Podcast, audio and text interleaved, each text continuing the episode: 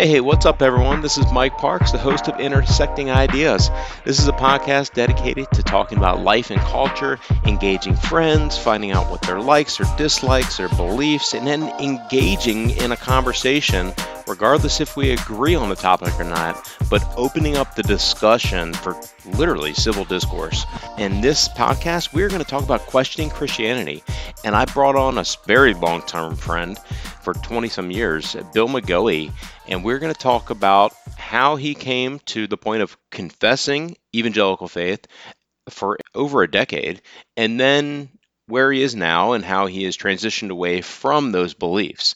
So, with that as an intro, Bill's going to tell his story. I'm going to engage. We're going to ping pong a lot of ideas back and forth. I would like to welcome Bill to the show. Bill, welcome to uh, Intersecting Ideas. What's Hello, up, Mike? Bill?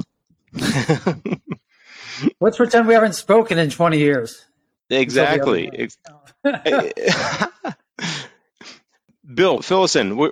You're retired, so let's paint the picture for the audience so they know who you, who you are. Yeah, Bill McGoey here, up in Alaska. live in Juneau. It's the uh, state capital, and I got here via the Coast Guard the first time I came.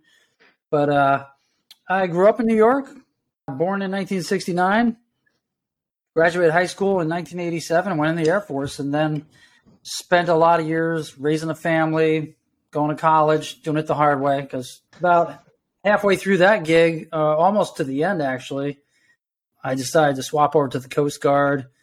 It was after 9 11. It was a chance to get into law enforcement.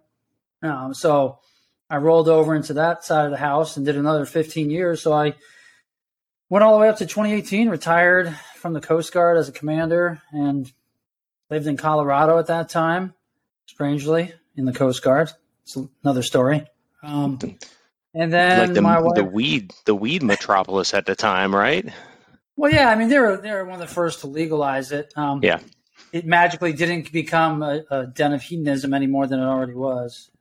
As far as Christian stuff, I was not raised a Christian.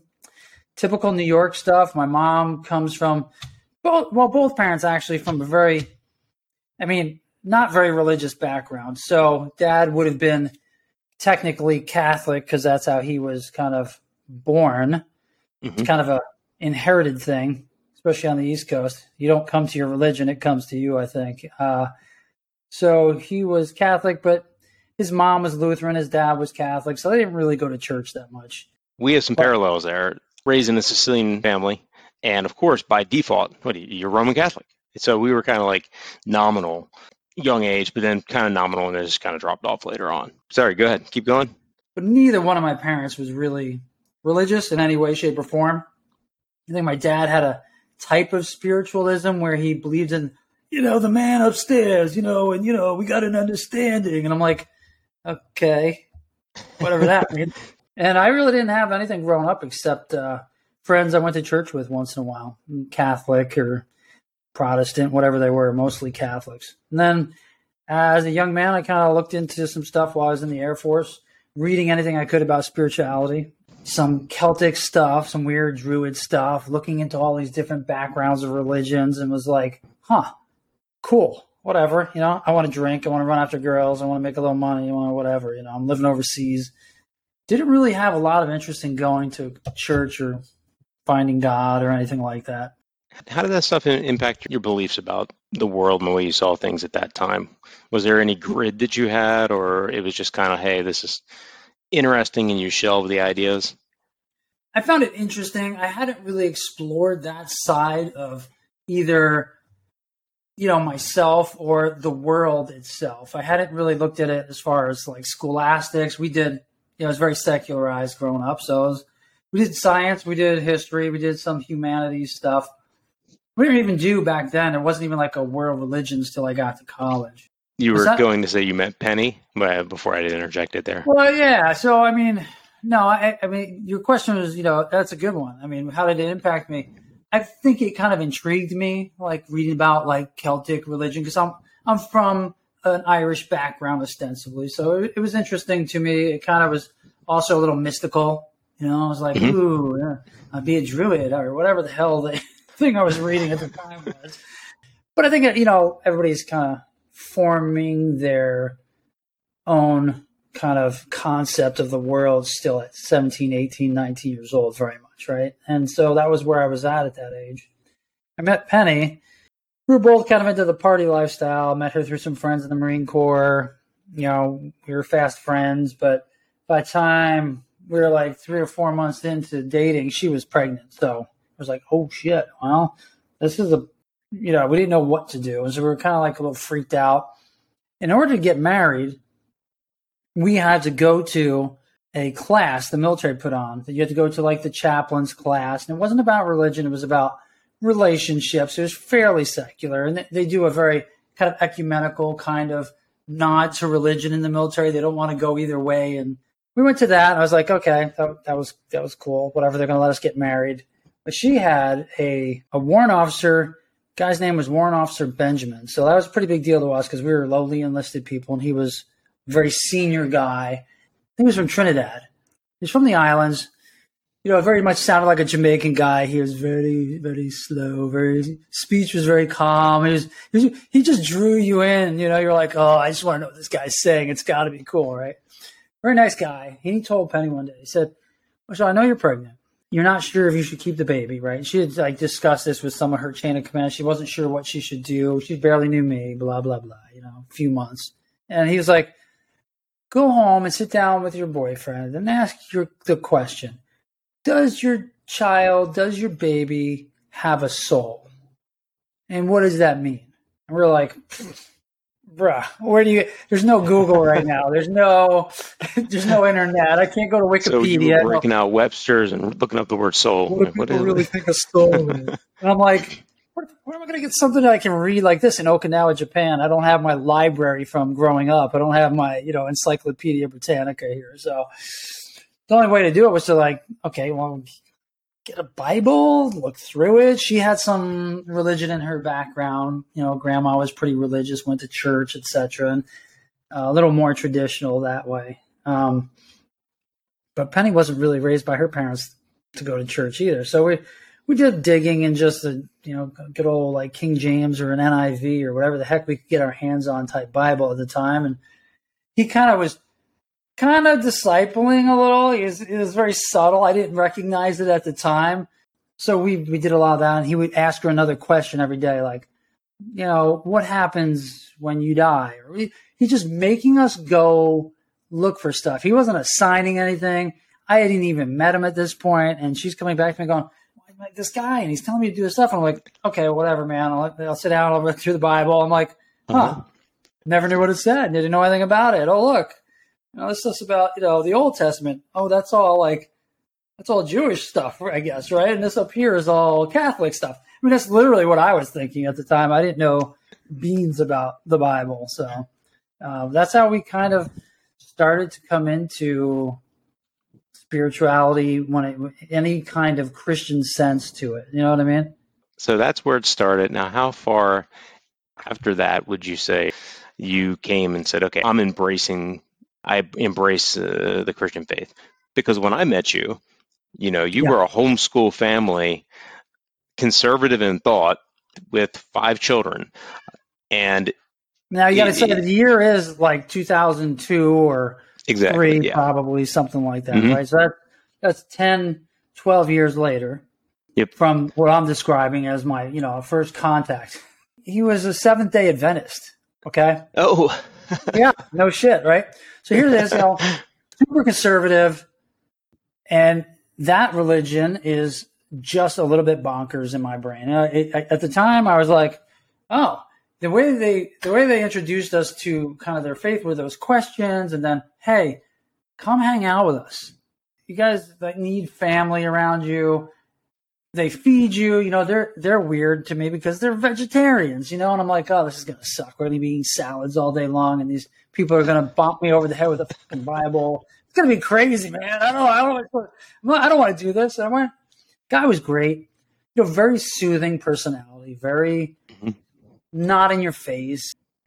I started going to their church, and and they're very, very, very heavy on Daniel, Ezekiel. You know, all the prophetic books, all the kind of what seemed to me to be this doomsday-ish type shit where I'm like, cry. I mean, this is kind of depressing. I mean, it's like, Jesus, this is horrible. Like, this is, I started to ask questions like, okay, well, so I get it, but it's like four books you keep preaching out of. What about these other ones? Because I've read, I've been starting to read the New Testament. I'm like, there's all this stuff about grace and, you know, love and you know, accepting people and Jews and Gentiles. And I'm like, that resonates with a Jew Catholic background. I'm like, we can bring this all together. There could be love. But they were very much, you know, pulling back from society, you know, cloistering away. Don't get defiled because Jesus is coming back. Or I got this sense that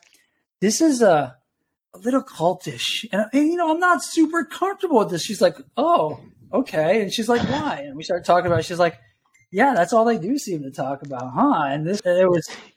You actually brought up a valid point on what is taught on historic Christianity, and that is most people will focus on the exclusivity of Christianity, like the one way, but you alluded to the inclusivity so that it goes out to all people and it's a wider net. So you transitioned out of that the Seventh Day Adventist, obviously, so and you landed. Basically, we you know we had a built-in timeline because when you're stationed overseas. You're not staying forever, and Penny had to make a choice to keep the baby or not, and then to keep her career or not. So we just decided, hey, this uh, this this kind of religion thing, this one is really not what we're looking for. We like the spirituality aspect, we like the family-oriented things. We don't know how to raise kids, and this would really help us raise kids. So we moved. You know, after we got back to the states, we moved to Nebraska and we looked for churches and we found a Baptist church, but they didn't want to let Penny breastfeed there because they're like, you're going to make other the men stumble. And she's like, well, isn't their problem if they're freaking out because I have a baby under a blanket nursing? Isn't that kind of their problem, Pastor? But they were like these, you know, there were people who wore like long dresses down to their ankles and. Gotcha. You you ended up in a fundamentalist church. you know, but it was Baptist, and I was like, I didn't know that was a fundamentalist church. And then we chopped over to the next one in town because it was a tiny little town. And that thing turns out to be Assembly of God. I mean, I'm making the rounds here, brother. I oh wow, you went from one extreme to another, brother. I mean, in, in contrast, you. contrasting between the two, that is. so we get to this Assemblies of God church in this tiny little town called Plattsmouth, Nebraska. It literally has one main street, seven, eight, nine miles from the base, and that was the only place we could afford to rent. And there was yeah, that's not happening today. We got into the Assembly of God, this guy named Kim Robarge. And Kim had gotten back from Africa as an evangelist over there slash missionary. He was guitar playing, 70s hippie, Jesus movement kind of dude, man. He had never left. He had never left that time period, man. Really loved it. I love the music. I love the deep, passionate worship. It really kind of resonated with me. And we kind of liked that, but it was the same at all those churches. There was always this thing kind of rose up on my back of my neck after a while. Like, you know, I feel like we're just what you're saying, or I would say they're saying, doesn't match up as well with the stuff I'm reading as it should or could. And maybe it's just because I'm not really a Christian, you know, and I'm a bad person and I'm questioning authority because I got that a lot. Not not yet at these churches because I was still young and impressionable, but I, I always got the sense that I was not ever quite fitting into this paradigm of church versus the spirituality. I loved the idea of the surrender and the the praying and the stuff they did in, in the uh, Assemblies of God. I thought it was really touching and uh, you know it really worked for me. Um, and they were very Bible focused, and I was like, cool. I don't have to go to college. I don't have to be a Catholic freaking priest to read some tome of knowledge from some uncanonized thing to to get special knowledge. I can just read this Bible, live my life, and things are going to be great. This God is going to come down and going to take care of shit for me. And even yeah. if things are going badly, He loves me. I think your story so far, Bill, is very reminiscent of a lot of people's experiences. You, know, you see this myriad of churches, myriad of buildings where people are gathering, and each one of them is like kind of this stovepipe. They're not very connected. One could be a Pentecostal, one could be a fundamentalist, and you step in those environments, and they're drastically different.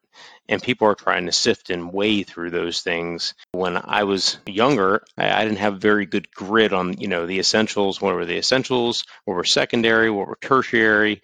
Understanding that grid is how not to be a jerk and how to actually love on people. if you have that right structure in, in play, you know, you know what to give up and what to move forward on. Just wanted to point that out. When did in the spectrum did you say, okay, I am confessing that I believe that salvation is by God's grace through faith in Christ alone? When did that come about in this? You know, I felt like I was honestly looking for the truth, a real spirituality through this from the beginning. When I could say I feel like I was believing in salvation through Jesus not completely probably until Assemblies of God Church in early 90s. That was the first time I'd say I was really committed to this walk of faith and the best I could, understanding that it was this free gift that I couldn't really earn. You know what I mean? Mm-hmm. Is that is that what you're saying? Yep. Yeah, that's where I was getting at. I want to piggyback on something you just mentioned that you wanted to know what was true. And I think that the grid for understanding what is true and what is false, the same logical principles that we apply to to physics, to math, to any rational thinking should be applied to any religious. So I think in in the structure of evaluating things, that faith and reason go hand in hand. And it should come out to be a rational belief, right? That is backed by reason, but it doesn't go against it. But I also believe that those that even are outside of a, any type of religious structure, even a secular uh, structure, or maybe humanist, they actually have what I would consider a combination of faith and reason as well, trying to look at things rationally, like personally, uh, socially, rational intu- intuition. They're taking all those factors into play, and there's an element of faith to some of that as well. So I think that might be a good way to view all people's perspective. Now, the question you have to step back and say, ultimately, as you alluded to, is this true? Is what I'm embracing true? Is it logically cohesive? Is it rational? Does it correspond to reality? And then move forward with that set of beliefs if it is such. If it's not, you know, toss that crap out the window. Who who wants that? I think that we would probably differ there just because I was not approaching this as any kind of academic study. I wasn't approaching it as a search for logical truth at the time. So I think my perspective mm-hmm. was more one of you know, I have I'm a person of, you know, feelings and passions and, and desires. I think that I was not trained in logics very heavily early on in my life. I don't think I was I wasn't trained in rhetoric really. I wasn't always trying to get to a solution that would be acceptable to anybody else because I don't I personally don't worry very much about how anybody else views my thoughts, feelings, or beliefs. And, and, I'm very much private in a lot of ways about those. And I, and I feel like it would never be mine to question theirs because I look at like in all of history, all of humanity, and of all the humanity that exists today. This is my current way of looking at things. I don't believe anybody has a great corner on the market on the right spiritual answer, the right path, so to speak, to God. Because I also have a very different viewpoint now than I did as a 20 year old, even mm-hmm. as a 30 year old, and even as a 40 year old, as to what my thoughts on God really are and how valid they are and how much it really matters. And I don't know if that's just background, my experience, or a phase of life now that I'm in my 50s.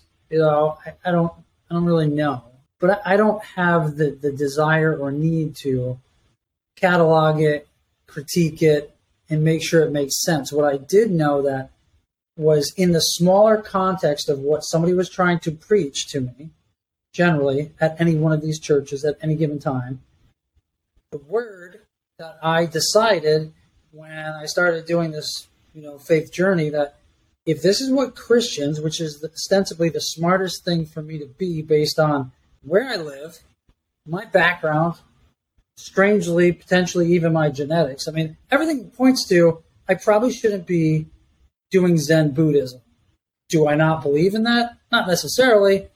I don't also necessarily discredit it, but I'm an American born in the 20th century, and I live in a country that is very much has a you know a lot of Christian faith movements in it over the over the years, and I never really felt like I had to get to the logical quote unquote truth of it because I don't think that that is the same as faith, and I don't think that's the same as spirituality.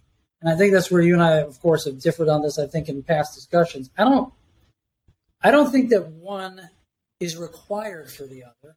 But I do believe that, like in Greek and Roman thought and all those classical pursuits, there hopefully is a best argument, a logical conclusion, and quote unquote truth, right? Yeah. I just don't if know it, that I always ever felt that way in my spiritual walk. Personally. Yeah. What's actually interesting is what you're pointing out is it's similar to what I experienced. So I grew up as a nominal Catholic kid, and then later on, I began looking at Christianity and Christians as just kooks. I didn't, you know, I was just like, ah, these people are crazy. I would go. To, I went to some. You some weren't hyper- wrong about a lot of it. I, some, some are. so I went to this, like this hyper Pentecostal church one time. I was like, what is going on in this place? I, I couldn't.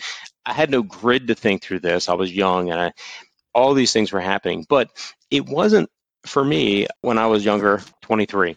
Began after all this, you know, looking at Christians as crazy, began to hear the gospel preached. But there was this undergirding of my own heart. Like I recognized it wasn't logical syllogisms and arguments that drew me. It was the recognition that I understood that there was things that were right, there were things that were wrong. And I could not eradicate that from my heart. And I knew that I had lived life on the wrong side of the of the tracks on many fronts, and that was part of the undergirding of what led me to become a believer. And it was the aspect of okay, the gospel is received by God's grace through faith because of Christ's finished work for salvation to atone for sin. And I was like, you know what? I can't stand before a holy God and justify myself. So I'm going to place my faith on Christ and what He's done. So, I mean, that was the the core of me of what kind of led me there. Now, stemming out of that came conversations where I was asked to be in charge of small little Bible studies in, in like high schoolers. And this one young woman says, I'm a deist. And my I'm sitting there and I'm supposed to be leading the conversation. And I said, and I thought, what in the world is a deist? I had no idea. And I said, you know what? I will never let this happen again. And that's when I went on and began reading so, you know, a myriad of everything under the sun. I read very broadly now, uh, no matter what re- religion or belief. Um, but I would say that when I talk about Christianity, it's historic Christianity. It's not like I'm making this stuff up. This is what has been taught through the centuries, right?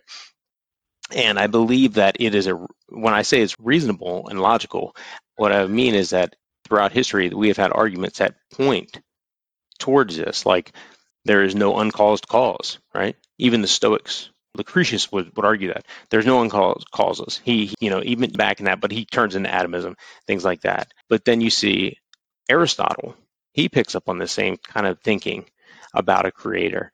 And so does Augustine on throughout centuries that point towards the existence of God. But I think one of the most powerful one is like is the fact that we live in the world that is governed by God and he puts us here and that he gives us that understanding of like there's an aspect of what has been stamped on all of us, this image of God, so that we can recognize certain aspects of things are right and certain, certain aspects of things are wrong, which is what I was originally was kind of undergirding me at the time before I became a believer.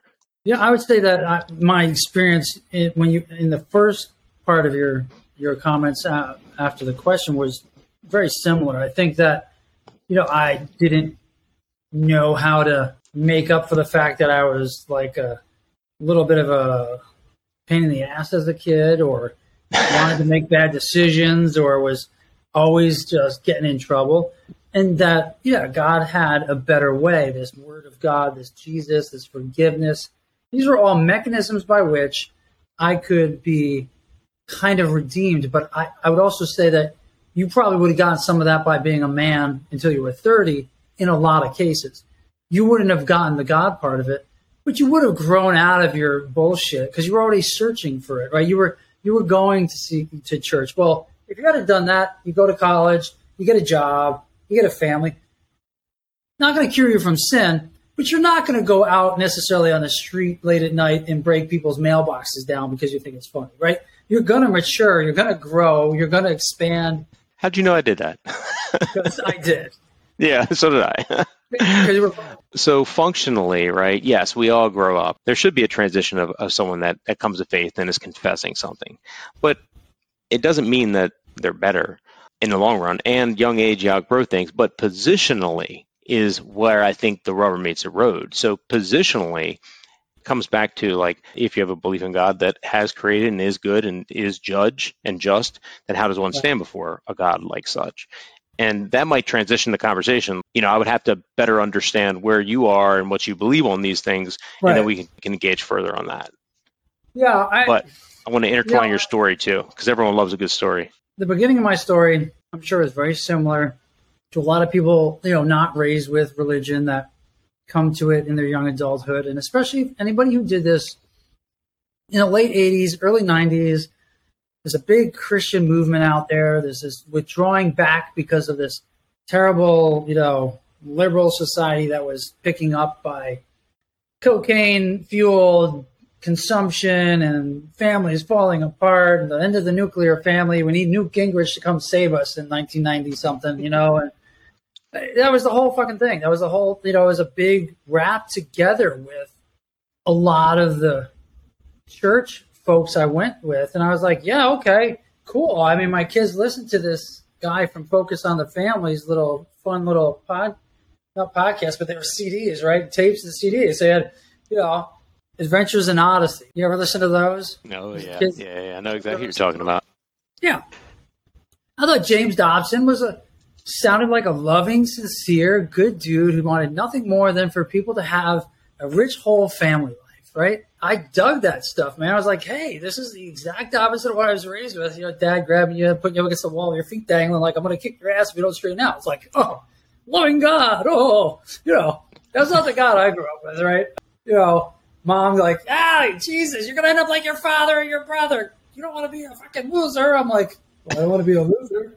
That's right. Well, these guys represented something. You know, they represented to, especially people like me in the military and people who didn't really have any understanding of how to raise a family. I was like, God, these guys have some answers. I'm going to listen to this guy. I'm going to listen to radio. Oh, I'm going to listen to Charles Stanley and go, this guy's voice sounds like somebody's nice old grandfather. So, you know, you're getting all these inputs in not quite what we have now, the media age, but even through radio, emails, and, and books and stuff I would read to try to get a handle on what does it mean to be a man? What does it mean to be a man in this day and age? How do I be a better father? How do I be a better husband? I never felt worthy as a child. I never felt like I was good enough or I mattered or whatever. You know, the military, you know, the church, a relationship with, you know, God, all represented trying to get to a place of almost strangely self acceptance, right?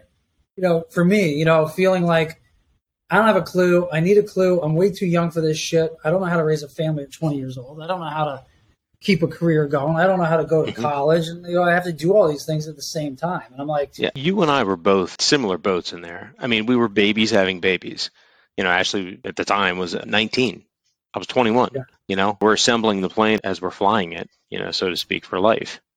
To a degree, yeah. And I, you know, yeah. but I, you know, Mike, I, I've had a lot of things that happened during that time. I very rarely was able to get settled into a place for too many years, literally physically, because we would, I would get called to go move somewhere else or something else would come up, you know, a new college experience, and I would have to transition to that's my focus. I was hoping to a degree, church and this, you know, faith and the the fam- extended family of church would help with the struggles I had, including, you know, figuring out how to raise a family. And mm-hmm. to a degree, they didn't. I was going to say, I wouldn't have known that that yeah. was, I guess I went in very pie eyed almost and hoping that, shit, these are so much different than the people I know. These have got to be good people, right? I got my eye off the ball on things and, you know, my kids didn't have the best childhood experience I, I thought they would have and they're trying to unfuck themselves literally from the trauma of church and stuff at times. And it's it's tough because I went to some churches that were super unhealthy and I didn't really have a good barometer for them when I was in them. And I always thought this is going to be different. Here's the signs I'm looking for, and there would be different signs. I missed the signs again of horrible, like self-centered, business-minded shit that churches can really be, where it's bro, this is just a family business. You know, you're you've got your son coming up to be the pastor, you've got your, you know, buddy over here on the council of elders, and it's like it's just felt like a business. It felt it just got worse and worse for me the farther along I went to the point where I was like, I have very few people who I'd say would be this person. I felt like they were they were true and honest and in in deep leadership in a church that I could still respect. You know, thirty years mm-hmm. later. There's, and there's a few of them. Yeah one thing that I want to highlight is that when we think about truth and when we think about if something is real, what we have to do in evaluating things are we need to separate the actions of somebody that confesses they believe something and if what they're confessing is true. Because one's belief or lack of belief has no bearing on whether something is ultimately true. And that's really hard to disjoin when there is emotions there, there is relationships, when you have people in leadership who hurt people. But ultimately, I think to step back and say, okay, is the belief system as a whole, is that objectively true? I think that applies to any and all faiths. When it comes to relationships, broken and severed relationships, that regardless of what one person believes or doesn't. I think there may there maybe there's also a bit of an assumption there. So for me, if I were to, at any point along that walk I had, been questioned whether I thought that there was verifiable truth in the fact that like Jesus had lived, I would have said, yeah, absolutely, he, he lived. Jesus was a teacher. Absolutely. Jesus did miracles. Well, I think so. I wasn't there. I've never seen too many miracles, but who am I to say they didn't happen, right? I would have thought there was times when I was like, no, all of this is true, man. This is the best. This is great. But there's always a part of my brain that's like you said, okay, well then logically what's happening there? A miracle is mm-hmm. what? This is supernatural. I just know that so much of religion and so much of faith is I guess an amalgam of like this deep seated desire inside of us to want to believe and people wanting us to believe, and then things we cannot possibly verify. I cannot possibly travel back 2,200 years to see what happened. I can't do all these things I'd like to do. Like, I can't do that. So I have to take it on faith. That's what faith is, not logic, not any other thing. Faith. And faith isn't something that you have to go to a course to necessarily acquire. If I were to talk about the differences for me between whether something was absolutely true, verifiable, or whether I had faith in it, I think feel like they're completely different discussions for me. And I, and I understand what you're saying. I think I don't know how you get there with something that um, you cannot physically, chemically, or otherwise measure other than things through writing and, and histories passed down. Mm-hmm. I just it'd be tough. So I think for we, me, it'd be, it'd be a, a bit of a stretch. I'm totally following you here. So I think we would have to first pinpoint what specifically we're referring to. Like, are you referring to the existence of God Himself, or are you referring to the miraculous? I don't think that I will. I will stand before God in the sense that the Bible and a lot of faith leaders teach will occur. This white robed thing will be anything other than we go beyond the veil. What happens? If you're, say, you're Buddhist or Hindu, or everybody thinks when you die, something happens. Some part of you, not measurable or observable, maybe continues on. Well, it seems to me the science, the truth, the things that we can theorize, test, and try to evaluate is leaning more and more towards that. Yes, there's so much interaction between every tiny piece of the universe and particles and thoughts and these things we did we thought before. Now, what's right around you is all that you impact, and all that impacts you is only the things you can see and observe and measure.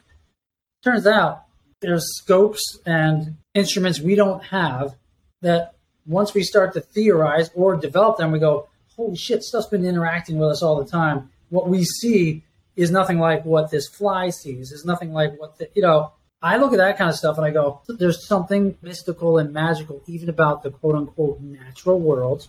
I believe that some part of us, the energy, the matter that we're made up of, it all goes back because of laws of conservation of mass and thermodynamics or whatever keeps going on.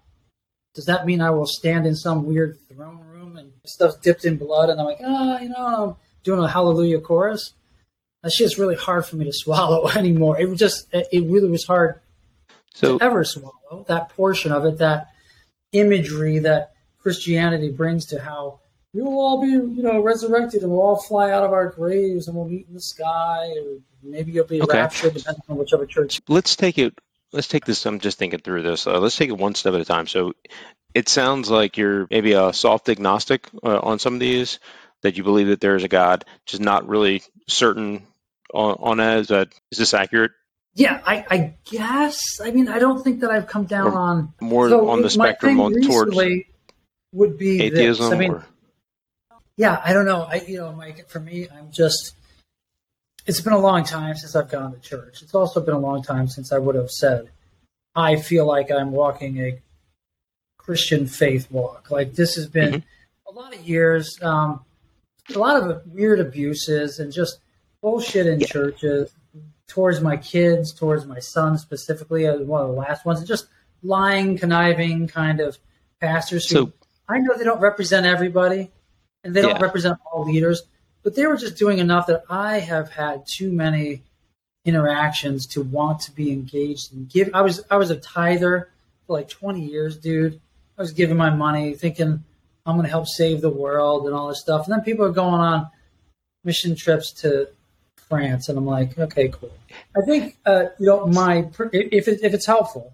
Before you read that, I'm just trying to put this in my mind together, but it sounds like a lot of the transition away from Christianity began through relationships, through seeing failed leaderships, through conflicts, and that from that from those conflicts, kind of you began to step away slowly over time, away from the belief system as a whole, and then questioning it it, was this kind of the progress?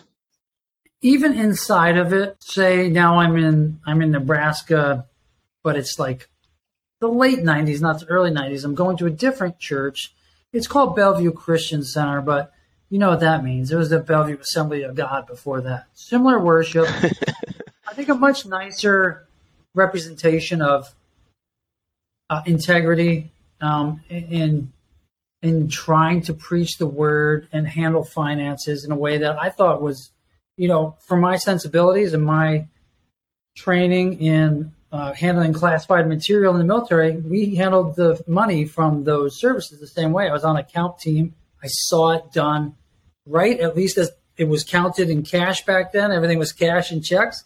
And it went right into a bank vault. And I, I saw how that was conducted. I was on the, and, and I felt like these people were as a leadership team much more sincere, but they would still have Marilyn Hickey come and fucking wave her hanky over the the choir and go, if you give me a thousand dollars, I'll send you this hanky that's anointed with the oil of gladness. And I'm like, are you fucking kidding me? I mean, and, and like yeah, that, I mean, I, in front of the in front of the stage, and I'm just like, what? What are we doing? Like, what's yeah. going on? you know, un- unfortunately, I think like gold teeth and, and that white hankies uh, waving over you and over sensationalism has has has been has been a a means of driving a, a big wedge between a lot of people. I mean that, that stuff makes it makes me cringe. it is. It's so cringy, and I think that even with like speaking in tongues, I, you know, I love this pastor. He was a great guy, and we're go to the Sunday afternoon after church. We go to the Bible study and learn some more. We were in leadership, quote unquote, you know, and I was like, hey, Pastor, I get your belief of, you know, the real evidence is the second anointing of the Holy Ghost coming upon you. First, you confess Jesus, and then you're imbued with the Holy Spirit. Like, okay, a new set of rules at a new church. Let me let me try to figure out how this works versus what I read in the Bible, right? And, I was like, I, I have this mystical, great feeling, this energy of just passion pouring out from me when I worship. I feel like God's in fire in me. I feel good, you know. Mm-hmm. Sometimes that feels really awesome. It's not all the time, but when I'm worshiping, damn, I'm just like, mm. and I'm like, but I don't speak in tongues, and anybody breathing on me, pushing on me, blah blah blah blah blah over me, it doesn't help.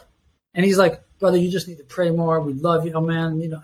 So what? Am I a second class Christian, and you're not going to let me in in your inner circle because I don't believe this? Like I would say these kind of things. Like I would question it, and I would just get these looks like, oh, you know, oh, we love you. Man. And and you know, it's some of these some of these areas you're outlining are, I would say, more secondary issues within kind of in-house debates amongst a lot of Christians. However, it's unfortunate that the way that these unravel themselves can push a lot of people away and make you feel like a second class citizen, like you said. You know, I mean, and my son-in-law, love Robbie but he's at like uh, you know whatever Brent is. I don't know what they're even considered non-denominational or whatever the hell they're associated with now. I look at that and I go, okay, so how is that different if you're having meetings and you sound like a corporation? You're talking about how we get a bigger win, and then we're going to decide we need to have this big of a seat so that we can fit this many people this close because Americans don't want to be any closer than 24 inches, let alone 18 inches. And you just killed it for me. Make fun of my Holy Spirit roller kind of bullshit religion at Assemblies of God, but that how is God being served? You know, what, what's how is that like? I can't find a single church I've gone to where there isn't basically you could do this better on your own with a couple of friends, and what happens then? It becomes a cult. Or what happens then? It becomes some new fringe group. We always think, like, you know, like we would go off and have a certain unnamed individual. We're going to go worship at their house. God, isn't this a touching time? A small group. Oh, turns out to be a weird swinger society. Woohoo! You know, and I'm like, oh, the whole thing seems like a freaking sham. And then I start to go, okay, it isn't the I'm going to stand before God after I get zapped up to heaven and I go on forever playing a harp, or I come back down here and I dominate the earth and I rule the earth because those other people didn't. Yeah, there's plenty of charlatans, modern day and historical, and every now and then you bump up against one in life, you know, one or two or three or four or whatever, maybe five, six, right? And you and I together, we, yes, we have bumped up against some charlatans, that's for sure, who were manipulative, conniving, manipulative, and after their sexual gratifications. It was very unfortunate. Was However, just that though, there's something else, man. There's something weird. That, that was like weird, wormy, kind of devilly, manipulative, kind of weird stuff. It, it, was. It was. There was something else besides think, just sex there. Yeah, the whole thing was weird. The charlatans don't dismiss whether something is true or not, right? I think that was the point I was making earlier. But you were going to read. So let's get back. You were about to read something that you had written down. What I'm now is even even is even more interesting than that, and I, and I you know I don't want to mm-hmm. go away from this, sorry, because here's the thing: the crux of what you're asking me is if you don't believe something you once believed, and this is this is me, not you. This right now, I'm going to say is, well, then you never believed. Your faith was never genuine right? This is the kind of Christianese that would get slammed down all the time. Well, if they fall away, they were never really with us, you know. And I think that's an mm-hmm. oversimplification of is it true? Like I feel like you could get and work logic, rhetoric, whatever it is, faith, take anything. You might be able to get to truth on it. You might be able to get to, well, it's got to be logical, but based on, based on like what? Like when you say, like I know you still believe and you are able to mm-hmm see it as truth and that it's right. unassailable. I feel like that can only be done inside of a closed system. Like the text you have, the experiences that happened in the last, if you include Judaism, okay, 3,000 years or whatever it's been, 2,000 years for Jesus slash, you know, Christian faith. I honestly don't know how to get there in the way you're talking about. I, I, I haven't been able to, and that's probably why I am where I am today. Mm-hmm. More based on like you know stoicism and some of these just what what can I control? Because I think Bill feels like I can only control this tiny little universe right here inside my yeah. head in my space, right? That in and of itself is one evidence to I believe a God outside of ourselves. The fact that we are finite and so limited, we can control what? Our actions and our attitudes. What else can you control outside of that? That's basically it in the way we function in life. But I think that our limitations actually are a backdrop to something larger. The fact that we understand right and wrong, there, there's a system in sense that is imposed upon us. And I say imposed because we, I believe that we live under God's domain. And because of that, we get to function in that. So that when I talk about things like something that's reasonable, something that's logical, I would say that we only understand logic and reason and rationality because without a logic giver, there is no logic. Without a lawgiver, there is no law. I would argue that way. I would also see this as cause and effect.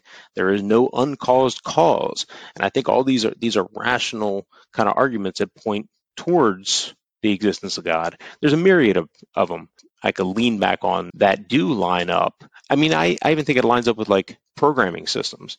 The programming code that we write is logically structured, right? That structure had to come from somewhere. That structure is also applied on communications. It's applied on, on a myriad of principles. So that's just the existence of God. How do you take, you go from that? That doesn't lead you to Christianity, right? That's just argumentation for monotheism. But if you want to say, how do you verify other things like that were written years ago? Well, you do it the same way you would evaluate any ancient work from antiquity. You know, you would look at it and say, okay, when was it written? What's the time? What's the place? Are the people in this book, are there external writings about this? Did people contest what was written as a lie? So there's a lot of factors I think that go on to determining those things. You know, if you look at the book you just take the book of Acts, right? You got four missionary journeys, and you have the Apostle Paul going to a whole host of places, Asia Minor, Pamphylia, and all these different places and locations. You and I could get into plane, fly out, and see these actual locations. All these areas are discoverable today.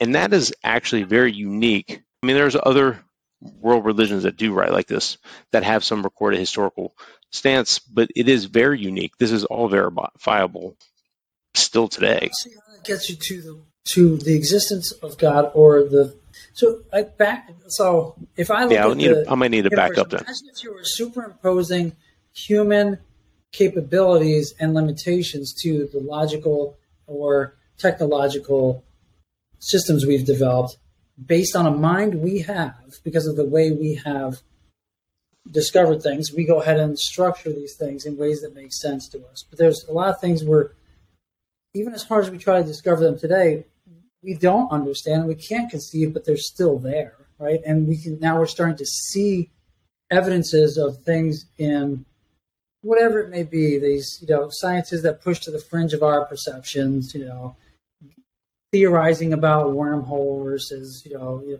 the concept of time travel all these ideas, all these things that are conceivable, mm-hmm. but not achievable for us, at least now, those will come to seem like commonplace if humanity were able to keep going, say, another 10,000 years, 100,000 years, and we don't just destroy ourselves or become something else.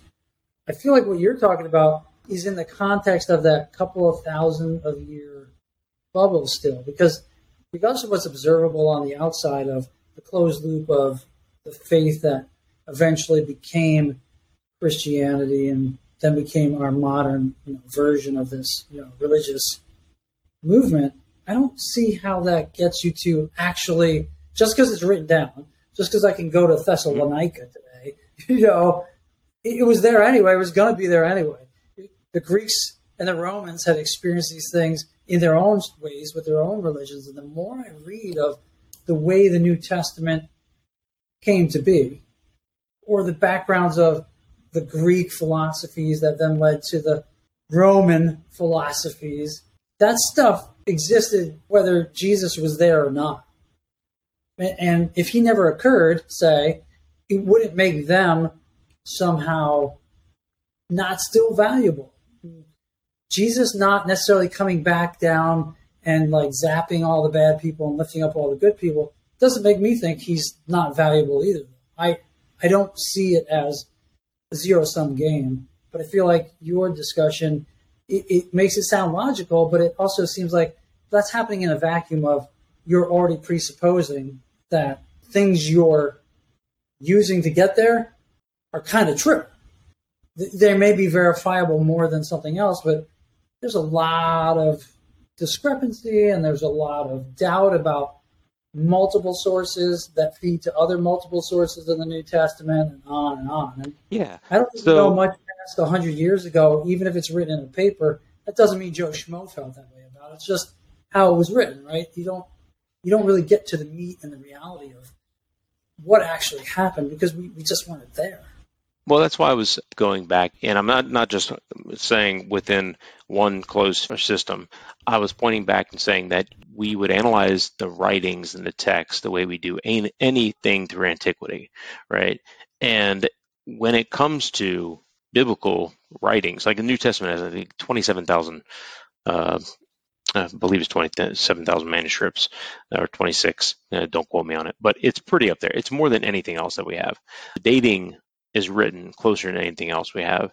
We have we do have external sources like uh, Pliny the Younger, Flavius Josephus, a Jewish historian, Tacitus. You know, there's there's a there's a number of external people that confirmed the existence of Christianity.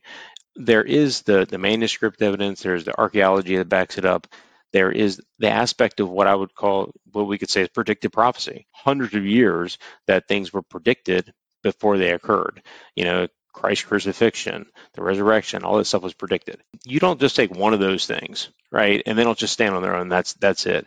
I would say that when I say Christianity is a reasonable faith, I would say that you're taking all of that collectively as a whole in argument that backs it as a reasonable faith.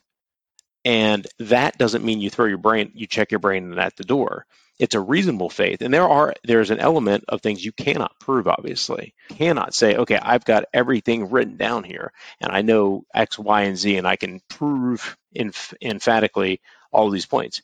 No you can show reasonable arguments on why you believe they're true. I don't think you can necessarily lay them all out although you can show a persuasive case. Right no and i've now i've read multiple apologetics and and also you know, historical stuff. I did some archaeology classes in college, but I, I get the veracity of information following Jesus. I get the fact that some things were predicted that were put on to Jesus by people that things that came before in the writings.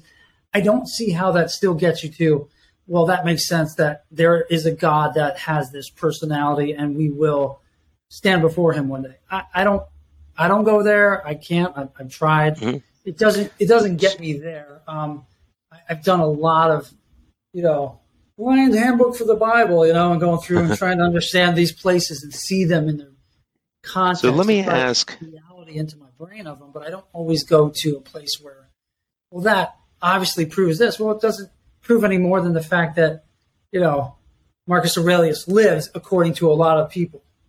Mm-hmm. You know, it doesn't make him God, right? Yeah. So let me ask ask the question: You believe in things are some things are right and some things are wrong, right? Uh, some things are right and some things are wrong. Yeah. Do you believe things yeah. are right and? Yes. Okay. Yes, now the next question is: Where did you get that idea from? Yeah, my mom and my grandma, my military background, the Bible, the teachings of, you know, the school system, neighbors I had. So, I did something wrong. I got punished for it.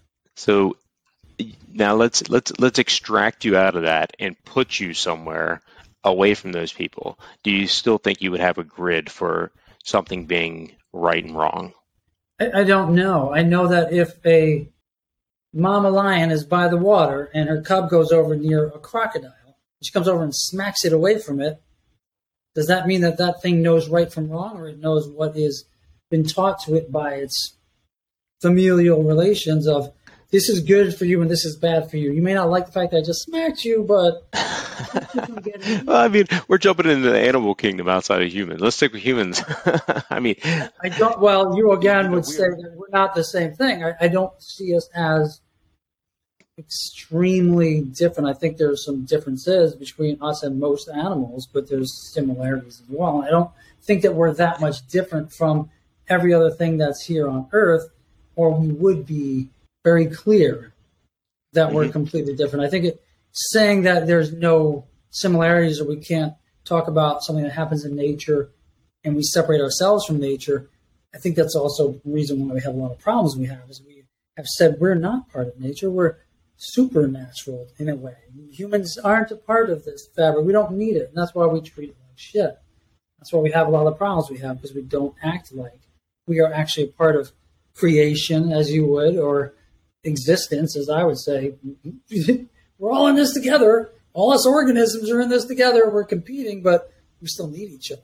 Um, and so do the thoughts and these you know, kind of arguments mm-hmm. as humans. This helps. This is good. Yeah.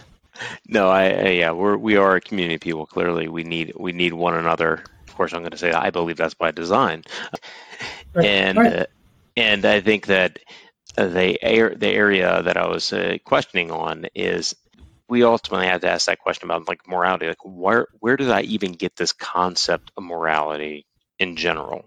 Where did my parents get it from? Where did their parents get it from? We could tra- trace it back. We don't want to go to infinite regress. But the point about questioning morality or where it came from is we can't have an infinite regress. There, without a moral lawgiver, we couldn't have the conception, I would say, of right and wrong. And I think that that points towards a moral lawgiver. Now, that's like I said, that's that. This is just one of the proofs for the existence of God. Well, that's big but, thought. I, I, mean, I love that. I do. I do. I, but my, my, so I would say you were saying we can't have that, and I'm saying you're assuming we couldn't develop that over many, many tens of thousands of years because we've changed as we've progressed through many different layers of civilization, culture, religion, mm-hmm. physical changes, environmental changes. People have come to understand how do I live in this small people group without murdering everybody in it? Well, there's been lots of different takes on religion and, and right and and teaching yeah. because a lot of these things did grow out of hmm, Zerk, rape girl, me angry, I kill Zerk. Someone goes, hey guys, we know we killed Zerk, but we don't want to do that every time someone does something wrong. But this is good, bad. That was bad. Made him angry. He killed. That's not good for the group. I don't see why like that over fifty thousand years doesn't get you to all the different levels of morality in all the different societies that yeah. are kind of similar. I mean, that sociology, yeah, so, all those would kind of say that's how that develops. You know there are certainly overlaps within within cultures and within world religions you know the golden rule and basic principles that they will all adhere to. Now when we try to analyze like a morality what is right what is wrong like if we take that depending on the lens that we're putting on right you're saying over 50,000 years okay we'll run with that. So is that 50,000 years though is that under the lens that there is a God, or is that under the are we viewing that through the lens of not being a God? Because it, without I with, I, I was trying. Well, you you presented it to me, so I figured. Okay, so the reason there was a God that said, "I'm going to develop these humans in this way."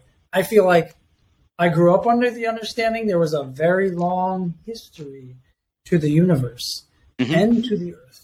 And so, okay, same here. I really haven't changed that thought process, especially because I went to college and got classes in you know geology, geography, morphology, you know, a lot of different things that in histories that made me think, oh, this is fairly common knowledge, and it makes a lot of sense to me. Mixed with the time when I was you know, trying to understand faith and religion and things like that. It's like one can't happen without the other.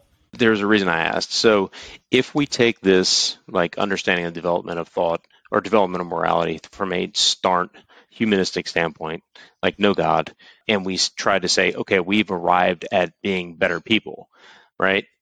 The I didn't say is, that. Or we've learned to develop better, to live, right?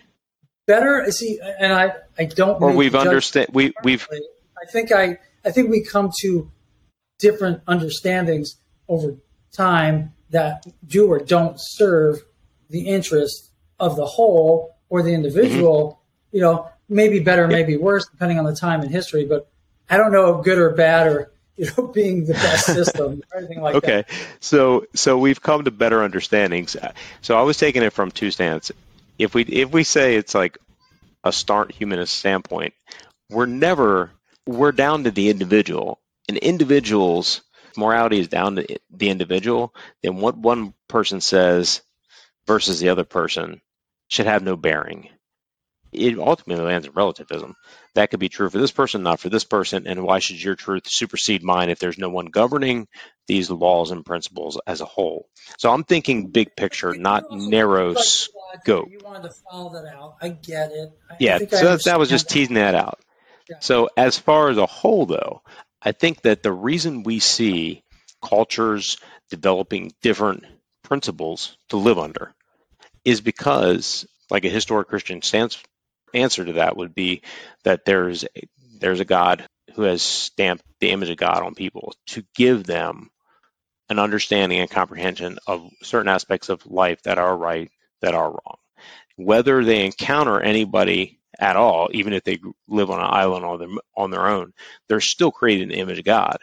This is this teaching, I think, is actually goes directly against a myriad of like problems that we have in our culture, like systemic racism, I think at the core, this this teaching nails against it.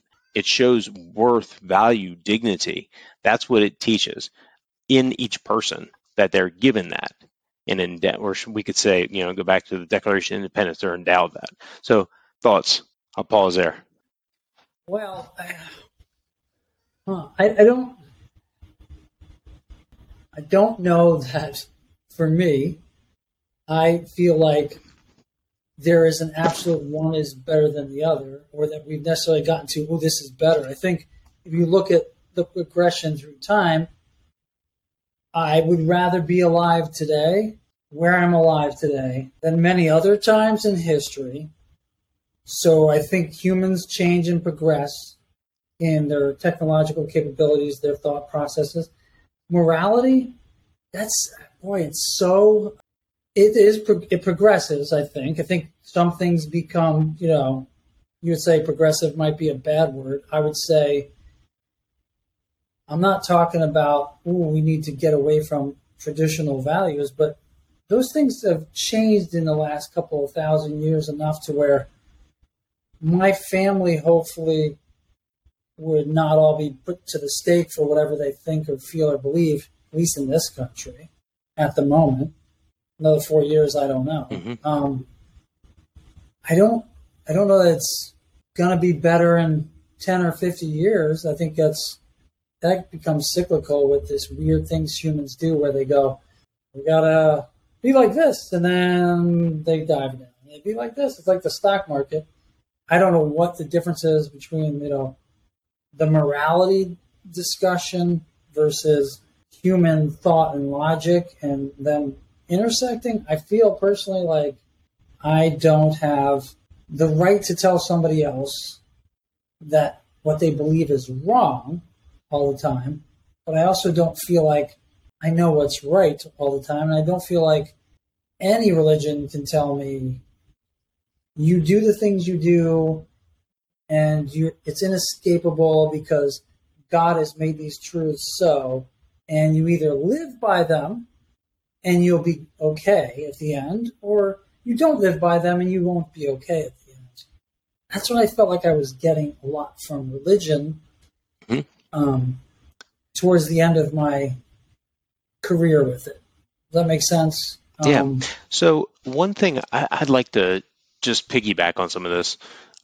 that we live in a world where the one view is that you know re- religious zealots are stamping these things on somebody and they're pushing their agenda but i want to point out that even if we take a step away from that and we say okay let's extract ourselves from the religious zealots and let's look at the far left and let's look at the extreme right and let's look at both sides well guess what both of those sides we could say non-religious people have an agenda so there's no no they're annoying yeah, there's no neutral ground here in the sense they're both annoying. Yeah, there's no neutral ground. So ultimately, everybody has an agenda, whether they willing to recognize it or not.